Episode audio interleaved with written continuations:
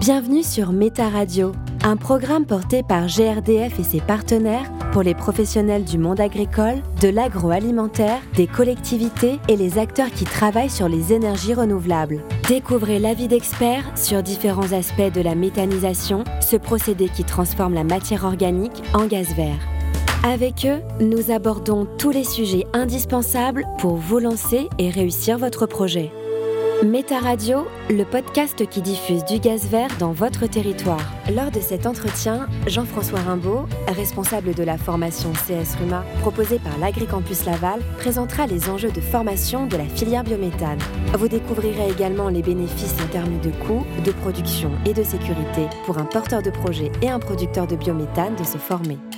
Bonjour Jean-François Rameau. Bonjour Marine. Vous êtes avec nous aujourd'hui pour discuter de la formation euh, diplômante euh, CS RUMA, le certificat de spécialisation de responsable d'une unité de méthanisation agricole porté par l'Agricampus Laval, où vous êtes coordinateur de formation. Première question, est-ce que vous pouvez nous présenter la formation en quelques mots? Alors en quelques mots, la formation se déroule sur 12 semaines. Il y a deux possibilités, soit qu'elle est en formation par apprentissage, donc il y a un contrat d'apprentissage avec euh, une, unité de méthanisation agricole, donc ça dure un an le contrat d'apprentissage, ou alors, ça peut se faire en formation continue sur à peu près 7 mois et ça permet à des personnes qui veulent se réorienter euh, dans leur carrière professionnelle pour faire cette formation-là. On est à mi-chemin entre Nantes et Rennes, euh, dans le Grand Ouest, et donc on a un rayon d'action euh, qui est relativement important. Pourquoi avoir lancé la formation?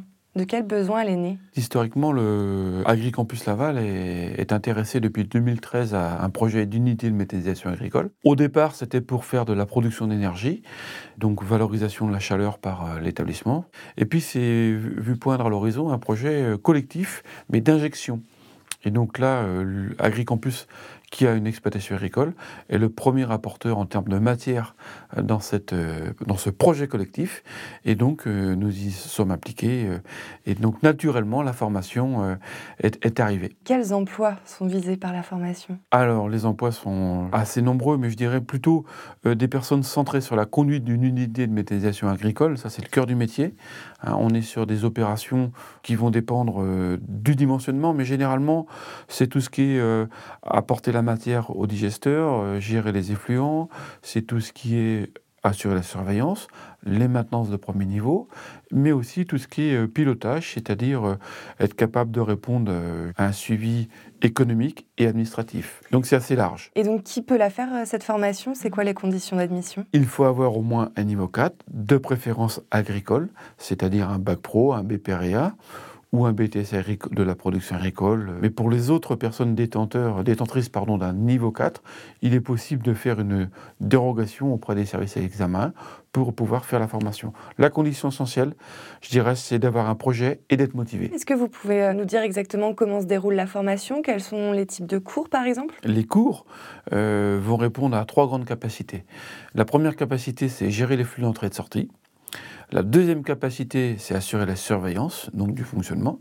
Et la troisième capacité, c'est le pilotage. Donc pour la première capacité qui est euh, assurée, je dirais la gestion des flux d'intrants, eh ben, on a la conduite de la ration. On doit être capable de s'organiser pour euh, surveiller en fait ce qu'il faut apporter. On a un plan d'alimentation entre guillemets à respecter pour avoir un suivi euh, biologique optimal, pour avoir une bonne production de méthane, un minimum de soufre, etc. Donc derrière tout ça, il y a de la biologie, euh, mais destinée à la méthanisation, mais il y a aussi de la conduite pour être capable d'alimenter en sécurité euh, la trémie.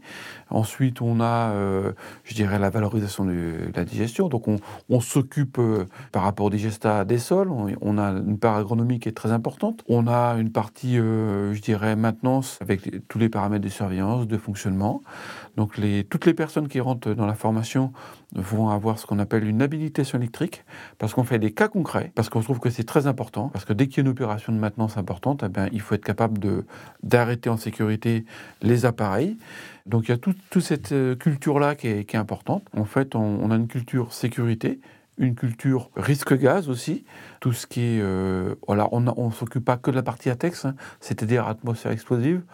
Donc on a un partenariat avec GRDF qui nous permet en fait de, nous de former nos apprenants sur tous ces risques-là. Après, on, a aussi tout ce qui est, si on va sur la partie plutôt pilotage, ben on a, je dirais, la partie administrative avec les aspects de contrôle sanitaire, de contrôle ICPE, de suivi économique. Donc en fait, au, fil de cette formation-là, on a à peu près, allez, une bonne partie d'intervention, de visite, hein, c'est à peu près presque 50% du, du, programme, et on a beaucoup de valorisation d'expérience de ce qui se passe sur leur unité, c'est-à-dire tous les alternants, que ce soit des apprentis ou des personnes en formation, en formation continue, ont pour base leur unité de matérialisation support, ou éventuellement des unités sur lesquelles on a pu faire des cas concrets, des visites avec des retours d'expérience. Donc je dirais que la personne qui sort de la formation, avec euh, l'expérience acquise dans le cadre de l'immersion professionnelle, mais aussi avec tout ce qu'on peut apporter au centre de formation et grâce à, tous nos intervenants et aux visites que l'on peut faire, eh euh, je pense que la personne peut avoir euh, un, bon bagage pour accéder vers les compétences d'autonomie. Méta Radio, le podcast qui diffuse du gaz vert sur votre territoire. Pourquoi c'est important aujourd'hui de se professionnaliser dans, la filière? Bah, Tout simplement parce que c'est un nouveau métier, ça demande de nouvelles compétences. Et je dirais que tout le monde a, besoin de comprendre en fait comment ça fonctionne. Et les agriculteurs, euh, les jeunes qui veulent se lancer dedans, ben, pour eux c'est un nouveau métier. On se rend bien compte que avec la méthanisation, c'est comme si, euh, en fait, on se disait au départ, c'est un nouvel atelier, c'est une nouvelle production, c'est une nouvelle activité. Et puis plus on creuse les choses, plus on se rend compte que c'est pas si simple que ça, ça faire les choses correctement. Donc automatiquement, on se dit, ben voilà, va falloir apprendre à nourrir correctement notre digesteur pour produire du méthane de façon optimale. Donc ça demande des compétences en, dirais en biologie. Alors, euh, certains comparent rapidement euh, ça à un ruminant, en fait, finalement, parce que c'est les mêmes principes de digestion. Mais quand on creuse, il y a des petites différences quand même, et qui sont assez, assez significatives. Et puis, c'est aussi ben, une nouvelle façon de piloter avec de la supervision. Alors, heureusement, les agriculteurs sont habitués, je dirais, aux nouvelles technologies, les jeunes aussi, mais en fait, on a besoin de regarder des nouveaux process, et c'est des process auxquels on n'est pas habitué, et qui intègrent aussi des contraintes, je dirais, de sécurité, au niveau électricité, au niveau risque gaz, etc., mais aussi euh, au niveau cahier des charges environnementales.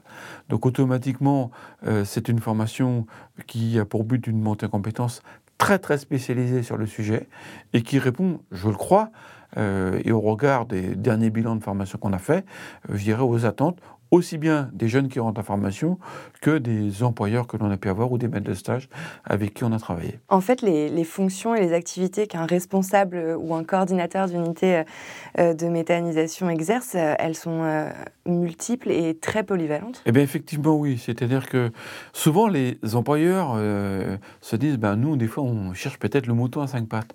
Mais effectivement, il faut que la personne soit aussi bien capable de conduire un tracteur, être capable de réfléchir à une ration, de suivre des paramètres biologiques, d'être capable de euh, travailler sur euh, la surveillance, euh, je dirais, du process. Il y a beaucoup de travail sur la supervision, c'est-à-dire on utilise beaucoup les outils numériques, mais aussi les outils informatiques. de, et, de, même que pour la partie pilotage, mais je dirais tout au long de la formation, on forme nos apprenants aussi à utiliser beaucoup les tableurs pour être capable de préparer des contrôles euh, de suivi sanitaire, économique euh, et autres.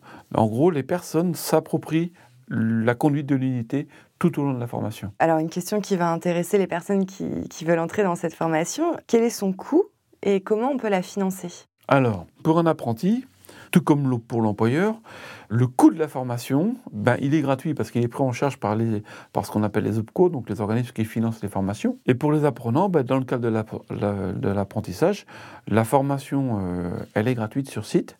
Alors les seules choses qui vont coûter, effectivement, ça peut être éventuellement l'internat, ça peut être les déplacements, euh, je dirais, du centre euh, au domicile, mais pour l'ensemble, pour non, il n'y a, pas de, a pas de coût de formation à la charge de l'apprenant, et ni à la charge de l'entreprise. Pour ce qui concerne les personnes qui font la formation continue, eh bien c'est la même chose. Euh, en fonction de leur statut, eh bien la formation elle est prise en charge par l'organisme qui finance leur formation. On a aussi en fonction des situations personnelles des personnes, une étude de leur dossier, c'est-à-dire avant que les personnes rentrent en formation, on regarde comment, entre guillemets, ils seront rémunérés, c'est-à-dire est-ce que c'est euh, des personnes qui bénéficieront, d'un financement euh, style CPF de transition, et puis on a aussi les personnes qui donc sont demandeurs d'emploi, donc euh, les financements pour l'emploi, donc tout, on étudie tout. Alors, quelqu'un qui ne bénéficie ni du contrat d'apprentissage, ni d'autres euh, possibilités de financement et qui veut vraiment faire cette formation-là, eh bien, on, étudie avec eux. Et c'est très rare, en fait, finalement, parce qu'il y a plein de possibilités de, de, financement de la formation, mais aussi de rémunération pendant la formation, que généralement, on n'est pas amené à sortir cette, euh, cette option-là. Donc, c'est quand même important d'avoir l'esprit que, et, c'est ressorti aussi dans le bilan de formation qu'on fait, on a fait pour la première année, c'est que, je dirais, il y a, il y a un accompagnement du candidat ou de la candidate avant la formation, qui, est au clair par rapport aux aspects économiques. L'une des causes de décrochage, ça peut être l'aspect économique. Donc pendant la formation, la personne, on lui apporte tellement de choses qu'elle ne doit pas être, euh, je dirais, soucieuse par rapport à ces aspects-là. Mais aussi auprès des employeurs. Donc on, les guide, notamment pour les maîtres d'apprentissage. On donne, je dirais, des, des, aides, euh, des appuis pour trouver des solutions. Pourquoi euh, c'était important pour l'Agricampus Laval d'inclure cette formation dans, son offre? On a quand même euh, une volonté de s'inscrire sur notre territoire et je pense qu'on a, on, est un acteur du, territoire. Derrière tout ça, on, doit aussi s'intéresser aux énergies vertes. On se préoccupe notamment de la partie gestion des effluents et on se rend bien compte qu'un effluent qui passe par la voie méthanisation, bah, d'une part, le jour où on le pend, eh ben, d'un point de vue olfactif, il ne gêne pas son voisin. Et d'autre part, si on fait le bilan carbone, le bilan gaz à effet de serre, on se rend compte que par la maîtrise, euh, je dirais, du méthane, qui en fait finalement euh, pourrait aussi partir euh, si on laisse un fumier évoluer tout seul, mais aussi par les déperditions d'azote dans l'atmosphère, ben, finalement on est vraiment contributeur de la captation de carbone, donc de gaz à effet de serre. Donc ça, c'est quelque chose auquel on croit et dans notre façon de, je dirais, de conduire la formation, où on intègre en fait la dimension agroécologique. Derrière tout ça, on est sur les trois piliers, c'est-à-dire la partie agro-environnementale, sociale, économique. Et on regarde en fait au bilan global de notre méta, eh bien euh, comment ça se passe et aussi quel est l'état des lieux et quels sont les leviers à mettre en place pour faire encore mieux, parce qu'en fait euh, on est toujours dans l'amélioration continue. On n'a pas de recette miracle, sinon ça se saurait. Et donc dans notre département, c'est un département d'élevage, mais aussi dans la région du Grand Ouest, qui est aussi une région d'élevage, mais aussi on, intègre la, dimension euh, culture. Eh bien en fait ce qui se passe, c'est que on, essaie d'étudier les différents systèmes de méthanisation qui peuvent correspondre à un territoire. Méta Radio, le podcast d'aujourd'hui pour les énergies renouvelables de demain. Est-ce que vous voyez un intérêt particulier, un enthousiasme particulier des, élèves qui postulent à cette formation? Alors, euh, toutes les personnes qui postulent à la formation, euh, jusqu'à aujourd'hui, c'est des gens qui sont extrêmement motivés. Et je dirais même que quand ils viennent au centre de formation, allez, dans un tiers des cas, ils ont déjà leur employeur. Donc c'est un indicateur très fort de motivation. Et c'est des gens qui se projettent, je dirais, dans cette conduite d'unité de méthanisation, mais en, termes de, je dirais, d'emploi, d'ascenseur social, parce qu'en fait, ils ont, ils ont compris en fait les enjeux de, de, de l'énergie verte, ils ont compris en fait les enjeux que l'agriculture peut offrir, notamment la partie biogaz mais aussi euh, à d'autres énergies, parce que bien sûr, nous, on est centré sur la partie euh, unité de méthanisation, et là encore, c'était une demande du groupe auquel on essaie de euh, répondre en permanence, c'est aussi les autres énergies renouvelables qu'on peut aussi porter dans, un, dans une exploitation agricole ou dans un collectif agricole. Et de plus en plus, aussi, on s'intéresse aux autres débouchés. C'est-à-dire, euh, on se pose beaucoup de questions à la valorisation du CO2, beaucoup de questions à la production d'hydrogène. Et, donc, euh, il y a plein de possibilités nouvelles qu'il va falloir qu'on exploite, il va falloir qu'on élargisse pour euh, optimiser tous ces, tous ces fonctionnements-là d'unité de méthanisation. Donc, on a plein d'avenir devant nous et on a des jeunes plein d'avenir. On va s'intéresser au retour un peu sur la formation. Pour les porteurs de projets et ou les producteurs de hum, biométhane, quels sont les, bénéfices pour eux de former son personnel via une formation comme celle de CS Ruma? Les porteurs de projets, donc les employeurs, bah, pour eux c'est aussi un métier nouveau, pour la plupart. Et donc, euh, je dirais que le bénéfice pour eux, c'est aussi les échanges qui vont, qui vont se dérouler entre l'apprenant et les porteurs de projets sur le retour de ce qu'ils ont vu au centre de formation. Et donc ça, c'est très important. Et les échanges ne sont pas que économiques, c'est des, échanges qui sont liés, je dirais, à la gestion de la biologie, à la gestion du stockage, à la gestion de la matière, à la gestion de tout ce que l'on va mettre euh, dans les parcelles au niveau des gestats. Donc ça déjà, c'est un premier pilier. Après, effectivement, à partir du moment où, au cours de la formation, ben, on met en place tous les paramètres de pilotage, qu'on les exerce et qu'on aussi valorise ce qui se passe euh, grâce à l'immersion professionnelle euh, sur les unités de méthanisation, et qu'après on les retraduit dans le cadre de nos différentes évaluations, parce que les évaluations ont pour cœur justement le pilotage des unités de méthanisation. Et donc automatiquement, eh bien, il y a une synergie qui se met en place. Et il y a plein de, j'ai plein de témoignages de méthaniseurs qui disent, ben, en fait, finalement, il y a des choses qu'on ne voyait pas comme ça, on ne les voit pas si compliquées.